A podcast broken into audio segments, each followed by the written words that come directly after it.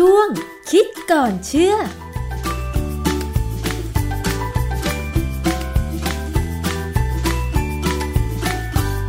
พบกันในช่วงคิดก่อนเชื่อนะคะ เราพูดคุยกันเกี่ยวกับรายละเอียดของเชื้อไวรัสโคโรนาสายพันธุ์ใหม่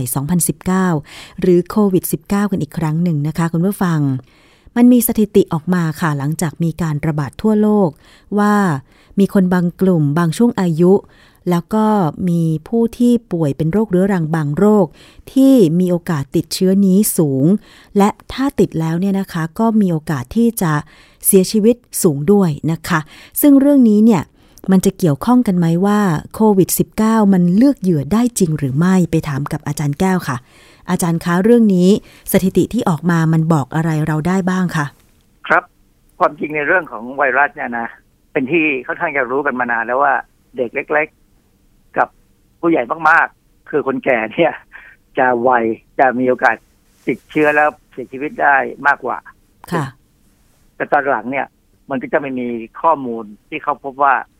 ไอ้โรคแทรกซ้อน เช่นโรคหัวใจ ความดัน เบาหวาน ก็มีผลที่เป็นปัจจัยเลยที่ว่าทำให้คนคนนั้นเนี่ย จะเป็นหนักหรือเป็นเบา ค่ะนะฮะ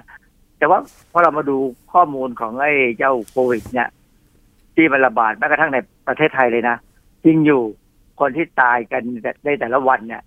มักจะมีโรคแทรกซ้อนค่ะ แต่บางครั้งก็มีคนบางคนซึ่งเป็นหนุ่มๆนี่แหละหรือสาวๆอายุไม่ถึงสี่สิบเนี่ยก็ตายเหมือนกันค่ะ ซึ่งมันดูแปลกนะฮะเพราะฉะนั้นถามว่าโควิดมันเลือกเหยื่อได้ไหมความจริงมันไม่ได้เลือกเหยื่อหรอกเหยื่อไปทำตัวให้มันเลือก หรือกำลังสงสัยกันว่าเหยื่อนี้มีบางอย่างทำให้มัน ติดง่ายเหลือเกินอืมนะฮะค่ะมันมีตอนนี้ในระดับที่เขาวิจัยกันแบบคือประเทศที่เขาพัฒนาแล้วเนี่ยเขามีการวิจัยบางอย่างเนี่ยล่วงหน้าไปในอนาคตนะฮะเขาก็มีนักวิจัยกลุ่มหนึ่งที่เขาสงสัยว่ามันมียีนอะไรไหมที่ทำให้คนคนนั้นไวต่อการติดเชื้อค่ะความจริงเรื่องของการที่คนเรามียีนที่แตกต่างกัน แล้วมีความไวหรือไม่ไว ต่อการติดเชื้อเนี่ย มีมีปรากฏการณ์มาเยอะพอสมควร เช่นอะไรบ้างยกตัวอาอย่างจารง่ายๆเลย์ยนะค่ะเออโรคเอดส์อ๋อนะมีคนบางคนเนี่ย ยังไงยังไงก็ไม่ติดเอดส์ฮะ มีด้วยเหรอคะมีไม่ต้องใส่ถุงยางเลย ยังไงก็ไม่ติดเอดส์เป็นประเภทไหนตุผลก็เพราะว่ามีทั้งคนไทยคนจีนคนฝรั่งชาวเขา คนต่างชาตินิโกรอะไรมีหมดเลย แล้วเพราะอะไรคนคนนั้นถึงไม่มีโอกาสที่จะติดโรคเอดส์เลย คือเอดส์เนี่ย มันเวลามันเข้าไปในเซลล์แล้วเนี่ย มันต้องหา receptor ของมันหาประตูที่จะจัดการก่อปัญหาเนี่ย คือ receptor ของมันเนี่ย จะอยู่บนเม็ดเลือดขาว ที่เราเรียกว่า CD4 CD4 นี่มันจริงมันเป็นเม็ดเลือดขาวที่ทำหน้าที่จัดการกับเซลล์แปลกปลอมอะไรต่ออะไรเนี่ยนะค่ะแต่บังเอิญมันมีส่วนหนึ่งของโปรตีนบนเม็ดเลือดขาวเนี่ยที่เป็น receptor ของไอ้เจ้าเอดส์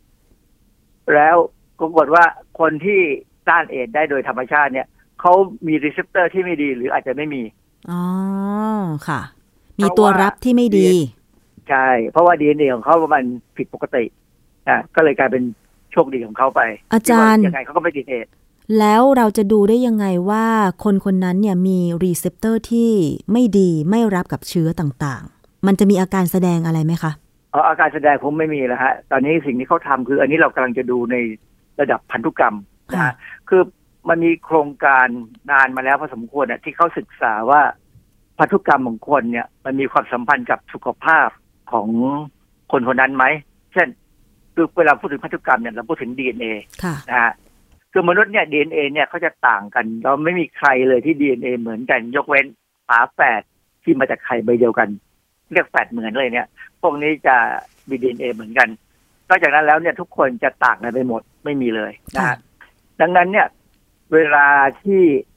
เซลล์จะสร้างโปรตีนขึ้นมาตัวหนึ่งเช่นกรณีของอย่างเรื่องของโควิด -19 เนี่ย เรารู้ว่า receptor ของไอ้เจ้าโควิด -19 เนี่ย คือ ACE2 ซึ่งเป็นโปรตีนที่อยู่บน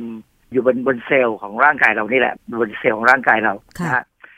ACE2 เนี่ยมันก็มีหน้าที่ของมัน แต่ว่าจริง ๆ แล้วถ้าเราดูให้ดูให้ดีเนี่ยไอ้เจ้าโปรตีนที่มาประกอบเป็น ACE2 เนี่ย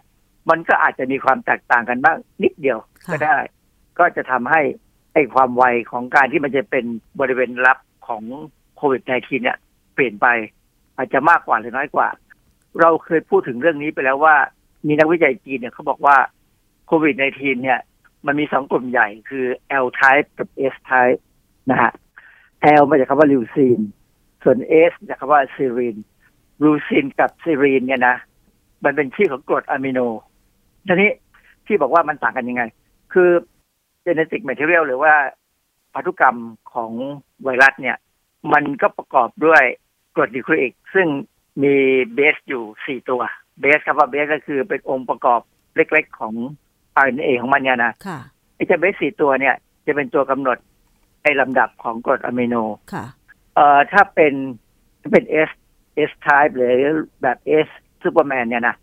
เขาบอกว่าแบบเนี้ยเป็น พื้นฐานดั้งเดิมของมัน ซึ่งซีรีนเนี่ยมันจะต้องเป็นการกำหนดด้วยเบสสามตัว ซึ่งจะกำหนดว่าตัวเนี้ยเพราะว่ามันอ่านโค้ดออกมาแล้วเนี่ย จะเปลี่ยนเป็นโปรตีนเนี่ย จะใช้กรดอะมิโน serine แต่บังเอิญตัวเบสเนี่ยของ RNA เนี่ย มันเปลี่ยนไปด้วยอะไรก็ตามเนี่ย การอ่านโค้ดออกมาเป็นกรดอะมิโนกลายเป็น leucine แทนอืมคือการที่กรดอะมิโนในสายโปรตีนที่อ่านออกมาเนี่ย ต่างกันไปเนี่ย มันทำให้ลักษณะของโปรตีนเปลี่ยนไปมากน้อยขึ้นอยู่กับว่า มันเป็นแบบเขาเรียกว่าอะไร มันเป็นลักษณะของโอกาสที่จะเกิดขึ้น ถ้าต่างมาก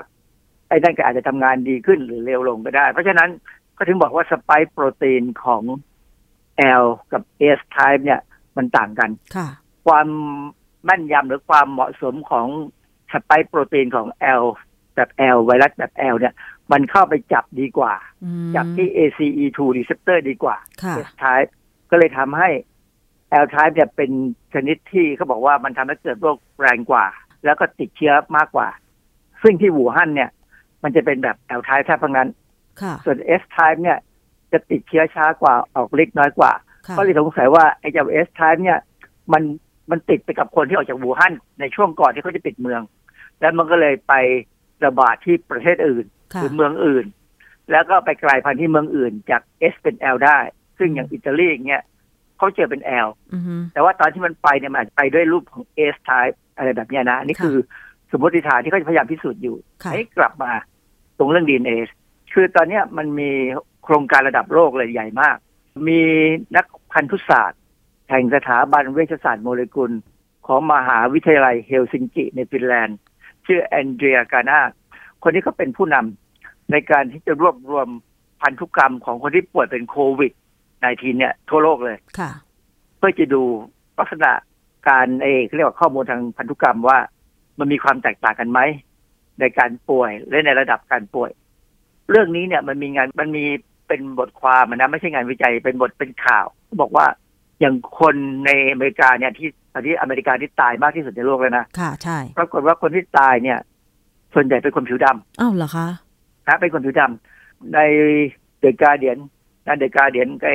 เป็นหนังสือพิมพ์เนี่ยแต่ออนไลน์ก็มีนะฮะเขาพูดเลยบอกว่า black Americans are dying in greater numbers from COVID-19 เป็นบทความเมื่อวันที่ 8 เมษายน 2020 เนี่ยเขาให้ข้อมูลว่ามากกว่า 70% ของคนที่ตายในลุยเซียนาเป็นคนอเมริกันที่มาจากแอฟริกาก็คือคนอเมริกันผิวดำนี่แหละค่ะเจ็ดสิบเปอร์เซ็นต์เนี่ยนะในเมืองอื่นเนี่ยอย่างเช่นนิวยอร์กหรือหลาย ๆ เมืองเนี่ยก็มีลักษณะทำนองเดียวกันเพียงแต่ตัวเลขมันไม่เหมือนกันเท่านั้นเองค่ะเขาก็เลยนี่เป็นอันหนึ่งที่บอกว่าพันธุกรรมมันคงจะมีปัญหา เพราะว่าคนอเมริกันผิวดำคนอเมริกันผิวขาวเนี่ย พันธุกรรมต่างกันค่ะ แล้วคนผิวดำเนี่ยอย่างเช่นผู้ชายผิวดำเนี่ย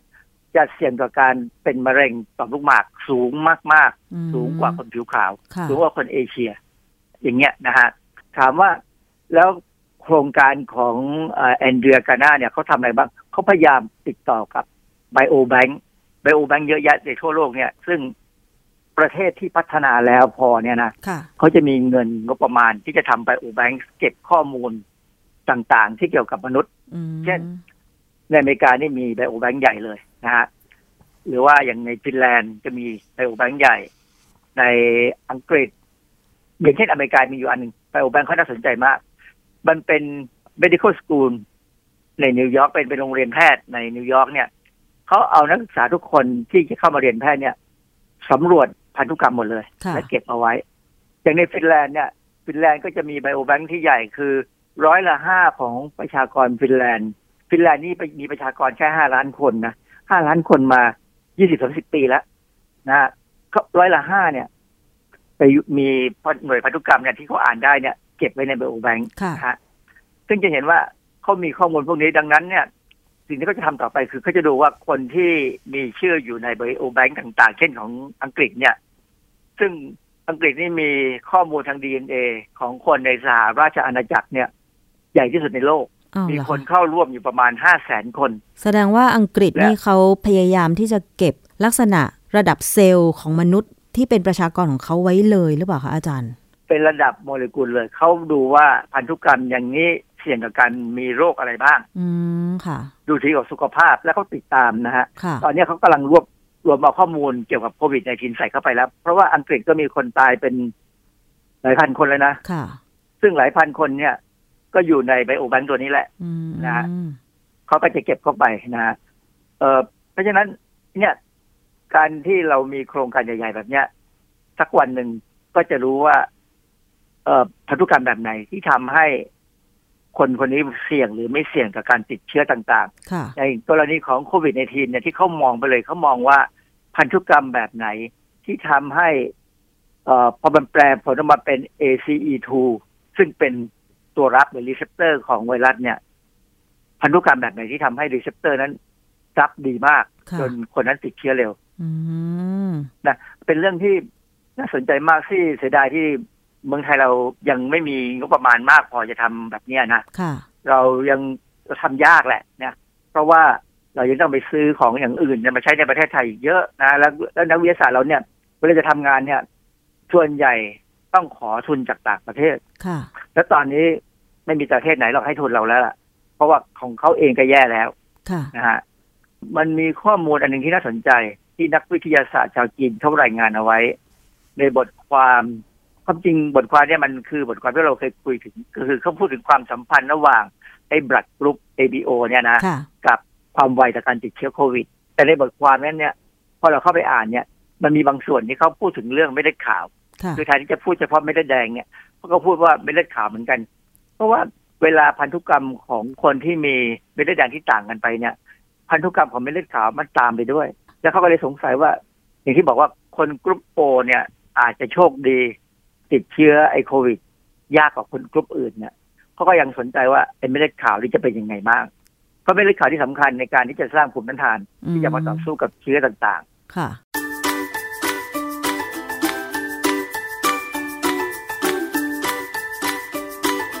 ช่วงคิดก่อนเชื่อ